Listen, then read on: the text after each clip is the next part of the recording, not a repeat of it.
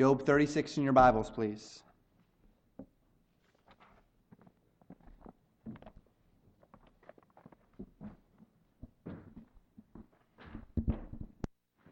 I need thee every hour, the song said.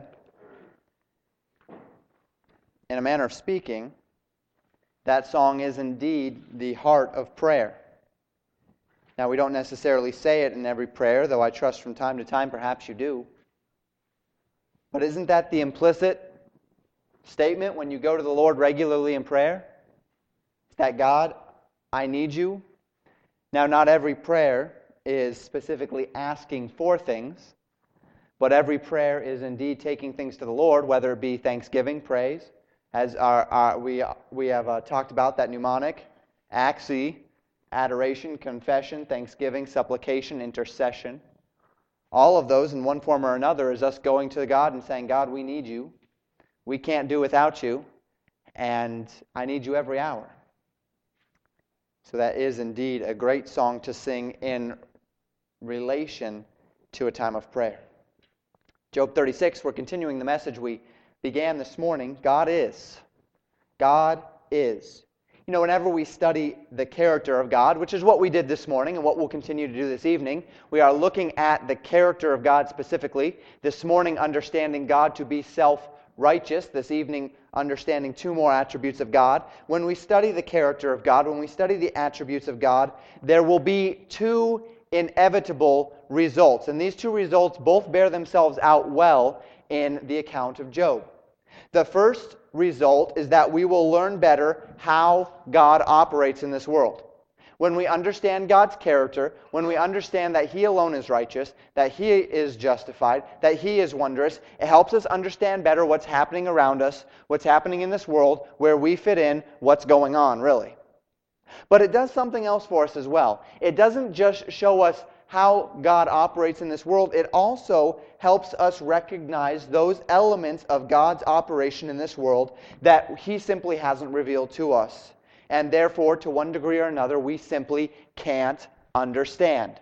You know, there are some things in this world, there are some things about how God operates in this world that we simply can't understand. Either God has not revealed enough about Himself, God has not revealed enough about how He works, or God simply hasn't told us anything about particular avenues so that we really can't understand them. You know, both of these results are imperative. The former because it gives us confidence to see what God is doing, and the latter because it gives us confidence in what we cannot see God doing. And here's why. Because when we know who God is, and we know what He's doing, we see that everything that God does that we can understand is faithful, is true, and is right. And when we recognize that every single thing that God has ever revealed to us of His operation is faithful, true, and right, then we can easily understand that everything that's happening in this world that we don't understand, everything that's happening that God is doing that we don't quite realize what He's doing or why He's doing it, is also faithful and just and true. And so the known helps us interpret the unknown. And that is why it's such a benefit to us to know God. Because the more we know God, the more we understand who He is, the better we can deal with those things that we don't understand. This confidence is imperative because God does not want us focusing on that which He has not given to us to understand as we serve Him. He wants us focusing on what He has given us to understand and leaving the rest to Him. You know, a lot of times in Christianity we can have a tendency to major on the minors and minor on the majors. We can get so caught up in these little debates on things that are hard to understand. Things like, let's say, the sovereignty of God versus the free will of man. I have spent more time discussing that topic with various people than I believe I've spent in my life talking about salvation with Christian friends. We've spent more time trying to determine where the balance is between the sovereignty of God and the free will of man than we have expounding upon and thanking God for all that He's done through salvation. There's a problem there. See, because we're majoring on a minor and we're minoring on a major. But that's a tendency of the human heart. And I understand that those things that are more controversial, we're going to spend more time on simply because they're more controversial. But you know, God has given us things that we can understand perfectly and other things that we can't quite grasp fully. And if God had wanted to, He would have written it down 100% plain for us. But He didn't. And when we see that, it should be a hint that perhaps He wants us to be focusing on some other elements of service to Him. You know, as we look into the life of Job, unfortunately, Job has begun to focus on those elements of God's working that he cannot understand. This has derailed Job from the opportunity that he has had to justify God in the midst of his sufferings, and has confused his ability to wait patiently on God as God's people are called to do. And so, whereas Job, we recall at the beginning of the book, said, "Naked came I out of my mother's womb, naked shall I return thither. The Lord gave, the Lord taketh away. Blessed be the name of the Lord." His wife said, "Curse God and die." He said, "You're speaking as a foolish woman. God has given us such good things, and we receive those at His hand. Should we not also receive ill?" He had it all. I mean, he had a great perspective, and then his friends came and started accusing him, and he got derailed. He lost focus. He started focusing in on those things that he could not understand, that he could not grasp, and he lost focus on the things that God had clearly shown him already from the character and will of God, which is justify God in the midst of your sufferings. Know that God has a plan. Know that God is in control. Know that God can give good, God can give ill, and we have no right to complain one way or the other. But he got derailed. You know, we learned this morning that God is self-righteous, that His righteousness is sourced in Himself, and that every other man's righteousness is sourced in God. So God's righteousness is in Himself. Our righteousness is in Him, so that if I am to be a man of righteousness, I must be a man of faith, thus by faith living through Christ's righteousness. Any righteousness of mine is actually Christ's righteousness in me. We talked about that this morning. In the second part of our message this evening, we're going to see the final two attributes of God, and we're going to draw from them another implication which is imperative in the life of a believer. And we'll see that right at the very end. So this morning in chapter 35 of Job, we saw that God is self-righteous. He is righteous, and His righteousness is sourced in Himself. The only being in all of everything that is self-righteous. Second, this evening, second attribute here, God is self-justifying. God is self-righteous. God is also self-justifying. And we see this in Job 36, verses 1 through 23. Now, as we go through this passage today, we really need to keep our eyes open as we're walking through this second point. Much of what we're going to hear is very similar to the argument that Job's other three companions make. As a matter of fact, some weeks ago when I was studying this, I got a little confused. I thought I was going to have to make an apology. I was reading through this again, and as I was reading Elihu's argument, I said, he's saying the exact same thing that his three companions were saying. This sounds exactly the same. Here I've been trying to justify Elihu the whole time, and now I'm going to have to go back and say he was wrong just like the other three companions were wrong. But then, as I read through it and got to the end, I remembered where the passage goes, and we're okay here. Elihu is going to make some statements that do sound exceedingly similar and are indeed, in some cases, verbatim to what Job's three companions said. But in this case, it's a little bit different. We'll talk about that as we go. Job's friends approached their recognition of Job's character as well as God's character with dogmatism. Because they have known God to be a certain way, this means He cannot or will not do anything differently than what they know. In other words, Job's companions had put God into a box. This was the box of their understanding. and they said anything that happens outside of this box must be invalid because God only operates within this box. They had quantified God down to a formula. If this happens, then this is the problem. If this happens, then this is the problem. If this happens, then this is a good thing. If this happens, God's pleased with you. If this happens, God's angry with you. They had quantified God down to a formula, and they said, we've got God down. We have figured him out. That was how Job's companions approached these arguments.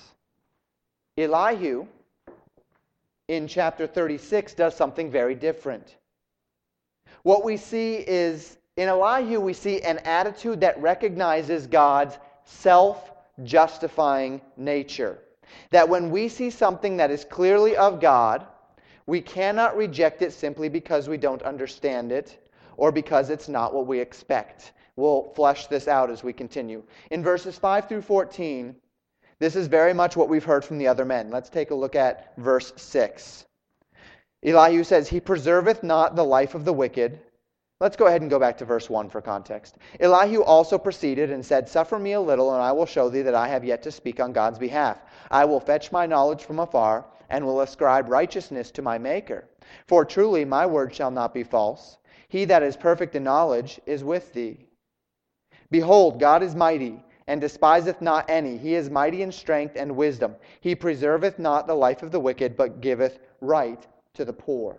Here Elihu paints a contrast between the life of the wicked and the life of the poor. Now, this will be a help to you whenever you're reading Scripture. Whenever you see a contrast between the poor and the wicked, instead of, say, the poor and the rich, he's not speaking of physical poorness, physical impoverishedness, poverty. He's not speaking of material poverty. He's speaking of those who are poor in spirit. The wicked versus the poor. The wicked versus the poor in spirit. Jesus Christ taught in Matthew 5:3, "Blessed are the poor in spirit, for theirs is the kingdom of heaven." And that is what Elihu is saying here, that God does not preserve the life of the wicked, but he giveth right.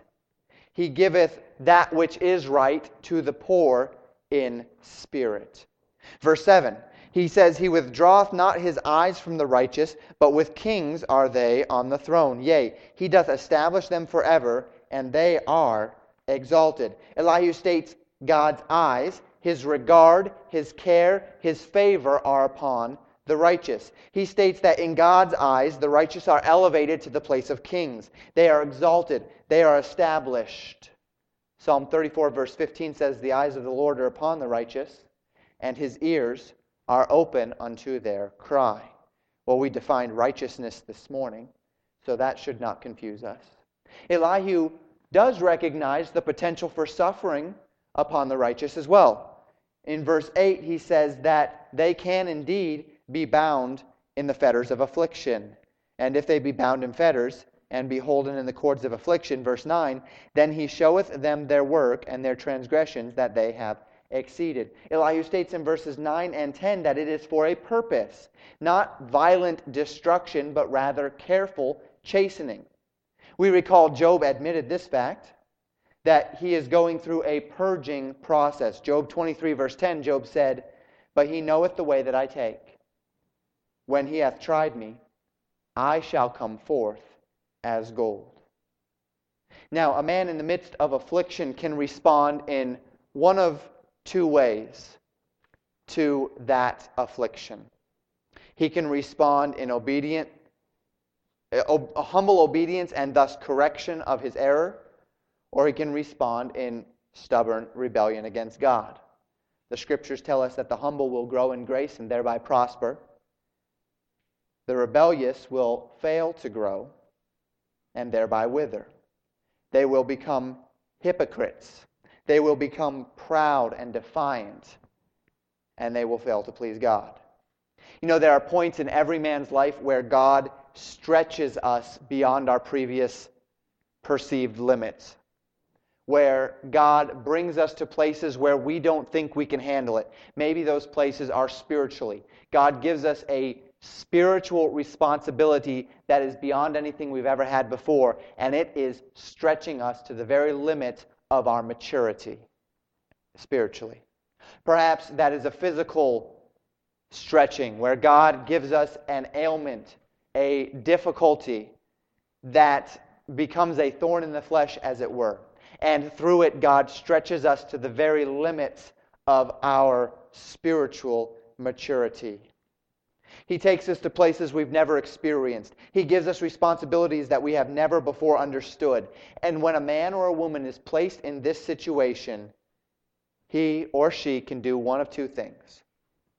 He can fall upon his knees, seek God, and through the help of God, rise to that occasion, not in his own power, but in God's power. Or he can fake it. He can put himself into a show of godliness while at the same time operating in his own power and elevating himself into proud defiance. That man becomes a hypocrite. He operates under the guise of power, under the guise of spirit leading. He might even operate under the guise of piety, but he does not actually possess any of it. I saw this quite often when I was a college student. At the college I was in, there were what we called at the time floor leaders.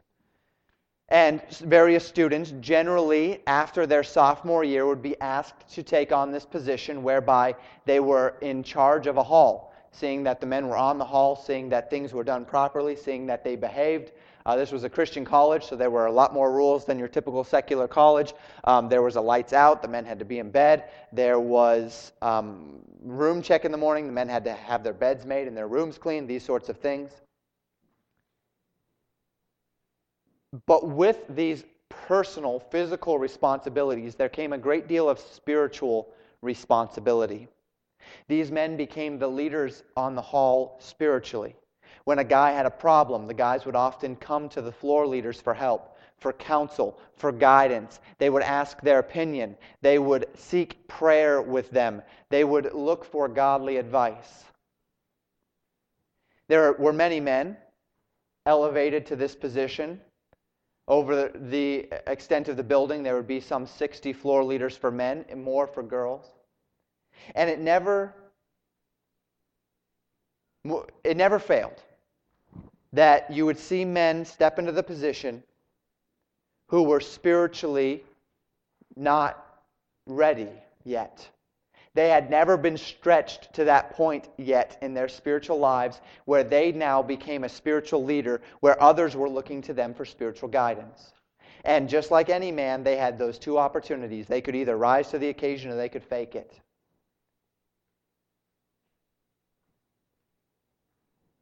And at first, you couldn't tell which was which. But as those months went by, and now as the years have gone by, and I still know many of those men that were floor leaders at the time, it's quite obvious which ones rose to the occasion through the help of God and through humility, and which ones pretended to be the godly men that they needed to be, and which men played the part. See, because those men are the men that have now fallen away. No ministry, no influence, no distinction for God. Whereas the other men, as they have humbled themselves before God, grew as God had them and desired them to grow.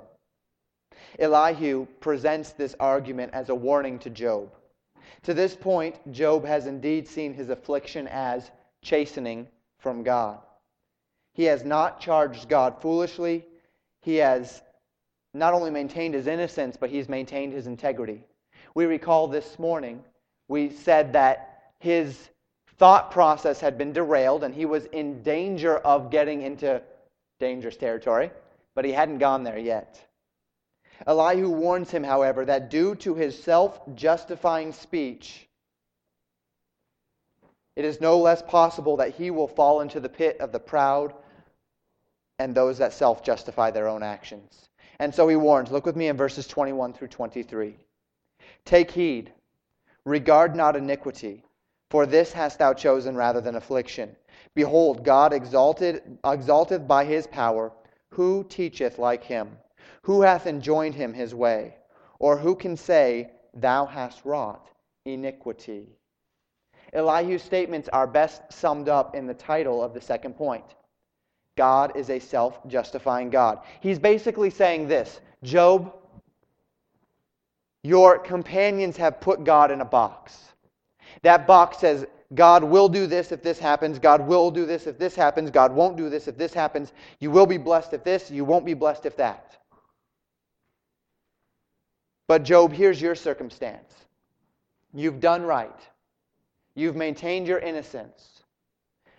There is, as you claim, no sin in your life. And yet God is doing things you can't understand. And now you're saying that God is not justified in his actions. Job, by the very fact that God is doing it, it's justified. God's actions are always justified because everything that God does is, by the fact that God has done it, a justified action. God's actions do not bow to our understanding. God is not required to answer to us. God operates in a general framework of perfect consistency and faithfulness. But the manner in which God's faithfulness is realized is self-justified. God works in his own way, in his own time, and according to his good pleasure. And because God did it, it is inherently justified. Does that make sense? If you see God working in the world, and you say that doesn't look just, the problem is not with what God is doing. The problem is with your understanding. Because God is perfectly consistent, perfectly faithful, perfectly just, and the fact that God is doing it means it is justified. Now, we know that there are things in this world that are not, that God allows, but that are not of God. I'm not speaking of those.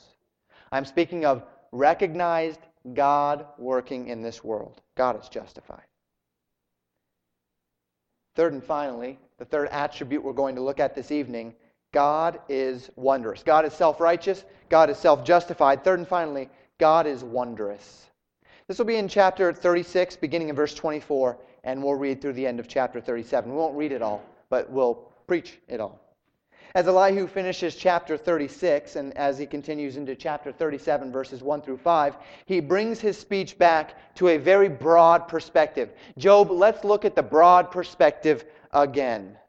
He reminds Job that he exists to magnify God. Verse 24, remember that thou magnify his work, which men behold. He reminds Job that God is great and that his works are beyond our knowledge. Verse 26, behold, God is great and we know him not, neither can the number of his years be searched out. God is great and his works are beyond our knowledge. He reminds Job that God has purposes that we cannot even begin to hope to comprehend. And he teaches these things. Job illustrates these things through the rain. Rain falls upon men from the clouds in abundance. Verse 27, for he maketh small drops, small the drops of water. They pour down rain according to the vapor thereof, which the clouds do drop and distill upon man abundantly. But you know, the rain falls. We can guesstimate when it might fall, but we don't know where it falls. We don't know when it falls. No man can fully know. I noticed this evening Mr. Troy brought a raincoat with him to church. It's pretty warm, pretty hot, pretty muggy out. But you know, Mr. Troy walked to church this evening, and he would much rather carry a coat or wear a coat when it's kind of warm, kind of hot, kind of muggy out than to be not carrying a coat or wearing a coat, and to be home soaked. Because we don't know when it's going to rain. We don't know how much it's going to rain. No man can understand or alter the clouds, even in today's technological world. No man can guess when it will rain. My wife asks me every day, what does the weatherman say about the rain today? 40%.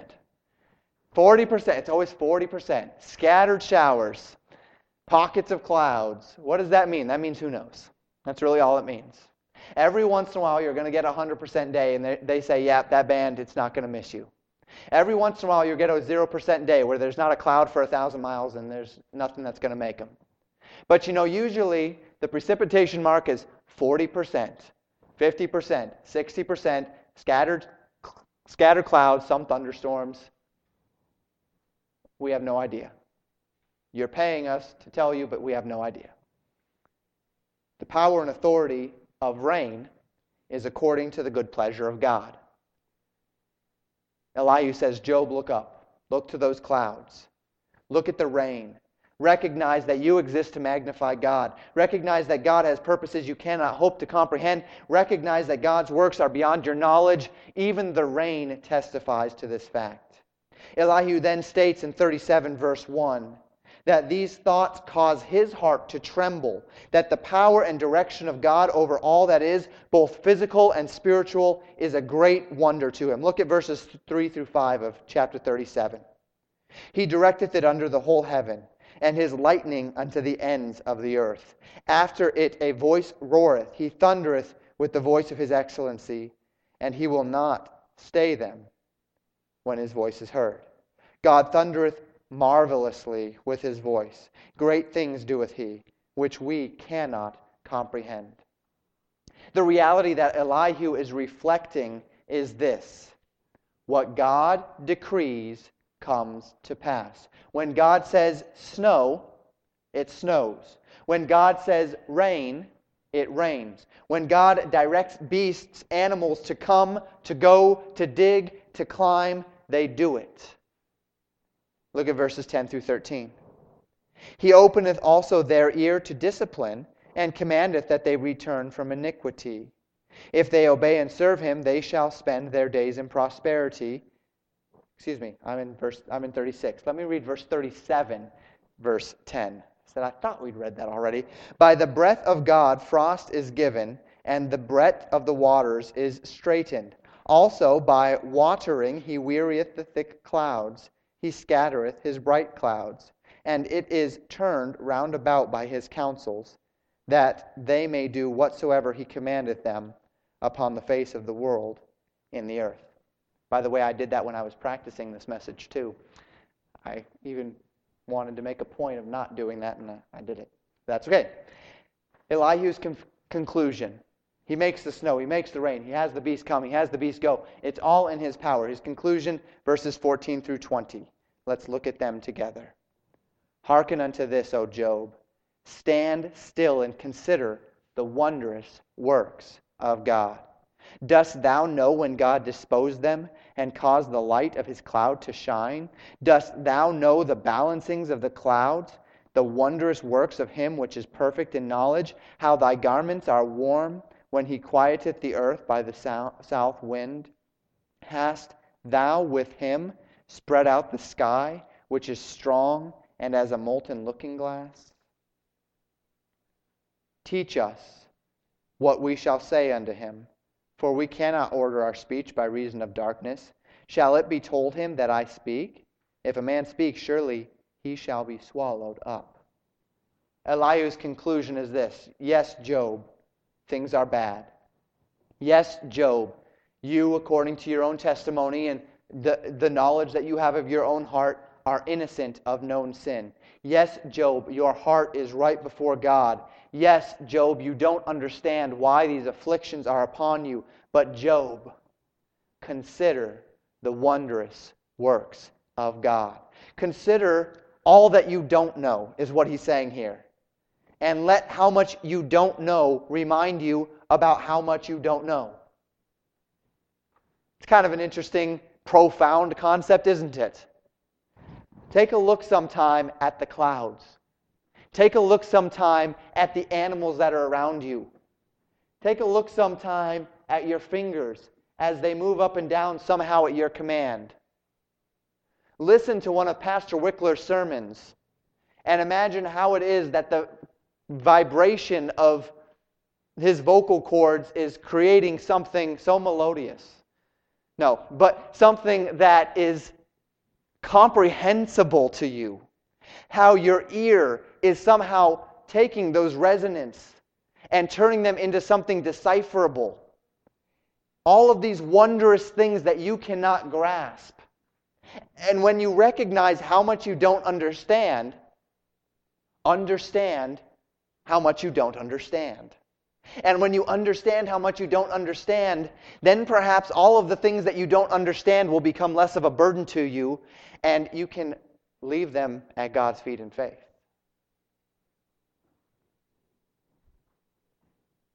In Job's eyes, the bad things that happened to him were an injustice.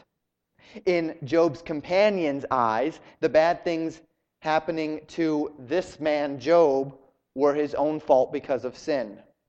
But you know what? What Elihu is saying here is this: Job, your eyes don't matter. Companions of Job, your eyes don't matter.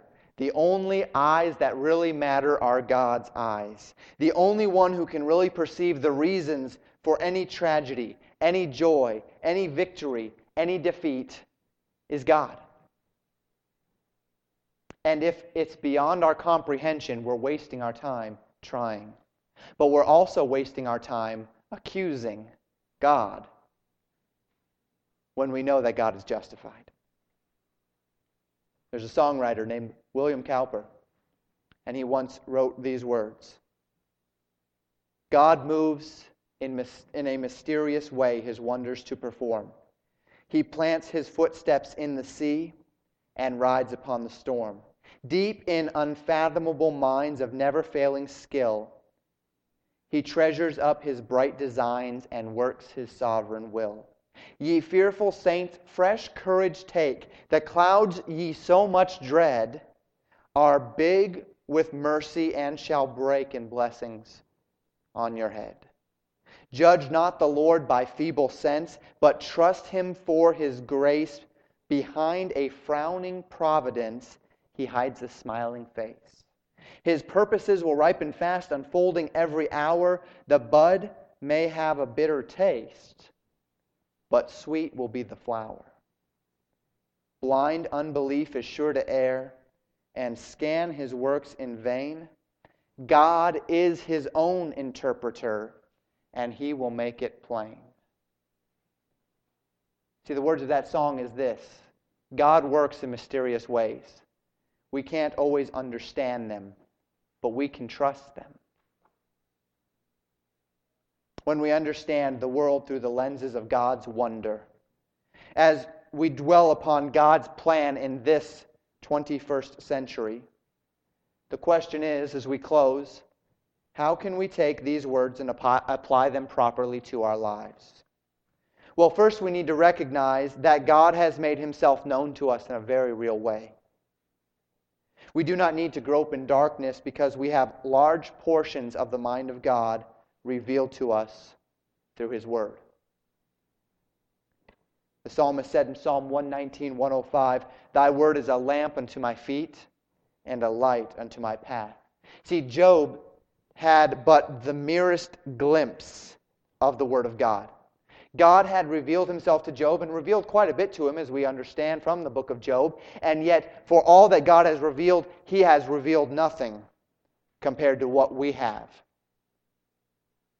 Job may have heard it.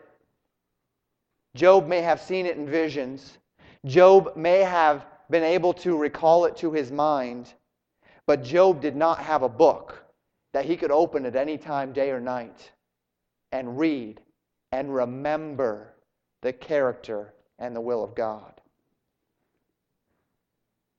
By the end of the book, of Job, this glimmer that Job has will certainly shine brighter, but compared to Job's revelation, you and I live in a lighted room. 1 Corinthians 13 reminds us that we see through a glass, yet darkly. But as we look through that glass into the character and the nature of God, as we see and comprehend his working in our lives and in the world around us, we will not understand everything. But we have the privilege of knowing God to the very fullest extent that he has chosen to reveal himself through the word of God. Have you ever thought about that? We have what we call the finished word of God.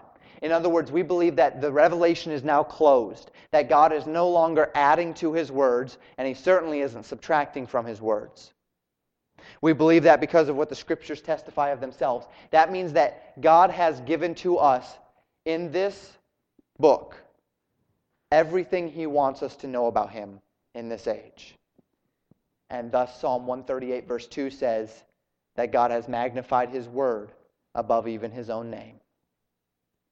The Word of God, made flesh in the person of Jesus Christ and recorded in the pages of Scripture, reveal to us the express image of God's person. That through a knowledge of God's Word, we can know God to the greatest extent that He has chosen to reveal Himself in this age. So God has indeed given us great revelation of Himself. Now that does not mean we will understand everything about God. Undoubtedly, there is a great deal about Him that He has not chosen to reveal. And there is much about how He operates that remains a mystery to us. But we do know that God's divine power has given unto us all things that pertain unto life and godliness through the knowledge of Him that hath called us to glory and virtue. 2 Peter 1 verse 3. So as we consider our self-righteous God, our self-justifying God, our wondrous God. Though these lessons are profitable in and of themselves to understand more of the character of God, I would like to close with an appeal unto this knowledge. How well do you know the revelation that God has given to you? How much time do you spend learning God's Word? How much of God's Word do you have in your hearts? How often do you meditate upon the Word of God, seeking to understand the things that God has given to us for our learning? If God's Word is indeed the source by which we find the most complete understanding possible of God's will and God's character, it would not be an understatement to say that a knowledge of God's Word is the most important thing we can possibly acquire in this life. And so as we close, let me encourage you. Most of you have one of these in your hand this evening. If you don't, there's a pile at the back of the church that you can glean from. Most of you have one of these on your computer, on your smartphone, on your tablet. Most of you have these things all over the place at your house. But do you know it? Are you reading it? Are you learning it? Are you investing it in your children? Because by this comes the knowledge of God, and by the knowledge of God comes the understanding of God, and by the understanding of God comes the ability that we have to live this life in such a way as to please God through God's righteousness, being a self-righteous God, as well as to recognize His workings in this world and to be able to justify God in the midst of the things that happen. Let's take that as an exhortation this evening unto determined knowledge of the Word of God.